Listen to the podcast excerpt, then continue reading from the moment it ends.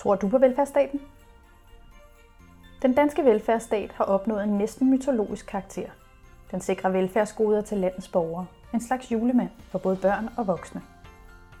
I denne podcast julekalender vil vi forsøge at identificere den danske velfærdsstat. Findes den? Og i så fald, hvordan ser den ud? Og hvem har fortjent dens gode gaver?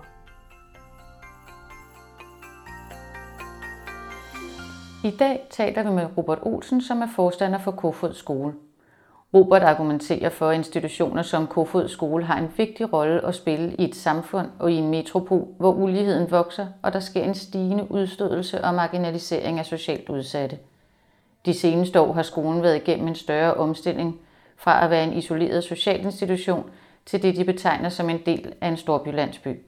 Med omstillingen er det målet, at skolen i højere grad skal åbne sig og være i samspil med det omkringliggende samfund.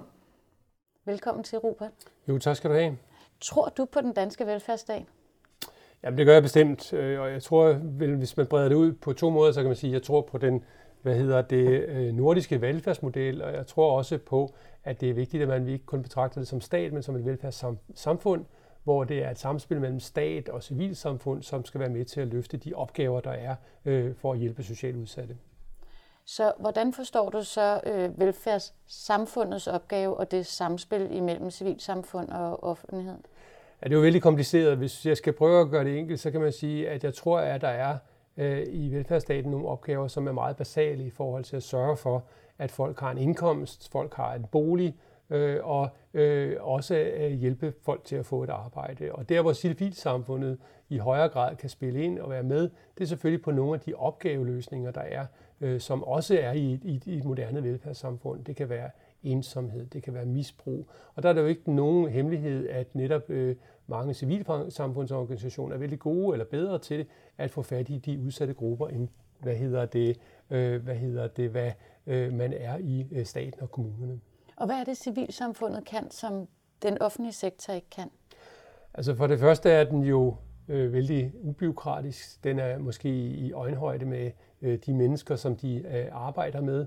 Øh, og de har også mange gange et, en lokal forankring, som gør, at de kan øh, øh, tune sig ind på, hvad det er for nogle problemer, som udvikler sig i et lokalsamfund. Altså hvilke sociale problemer, der udvikler sig i et lokalsamfund.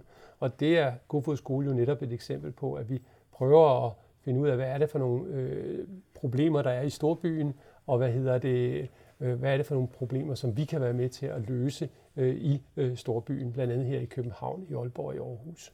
Og nu, når du taler om storby, så kan man sige, at København og andre store byer, også globalt set, har ændret sig til, at det i højere grad er folk med penge, der har råd til at bosætte sig. Hvad ser du som den største udfordring for velfærdssamfundet i storbyerne i anno 2020? Altså man kan vel sige flere ting om det. For det første øh, har man jo i hvert fald en holdning stadigvæk til i København, øh, at man skal have råd til også at kunne være her, øh, selvom man ikke har så store indtægter. Det er svært, fordi at boligmarkedet er så hårdt og så dyrt i, København, som det er. Så, så det er selvfølgelig en udfordring og problem. Det andet problem er jo også, at når du får en masse private ejerboliger, og du har nogle mennesker, som måske har sociale problemer, så bliver der større afstand i storbyen. Og der kan man sige, at, at øh, det er jo vigtigt her, at man så også har nogle tilbud, hvor de mennesker, som er udenfor, dels skal have et sted, de kan bo, og dels et sted, hvor de kan gå hen og være i en storby, som bliver mere og mere rig og strømlignet. Og er det det, I mener, når I taler om det her storby-landsby-samfund, eller hvordan forstår man det begreb?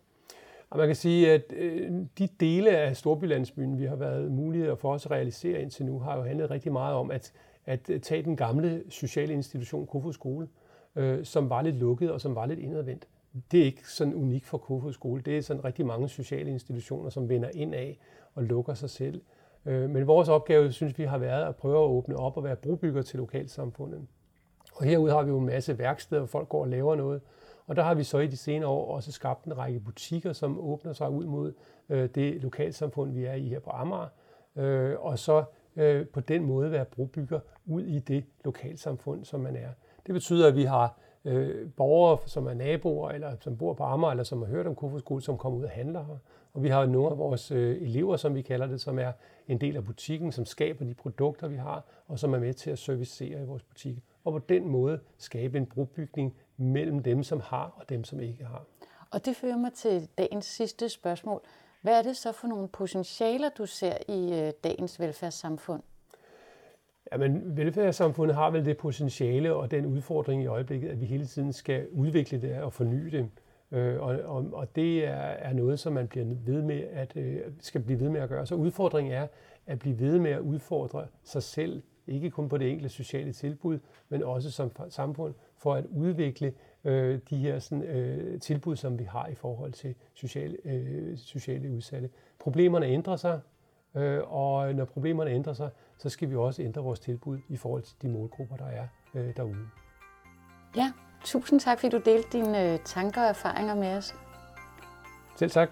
Og glædelig velfærd.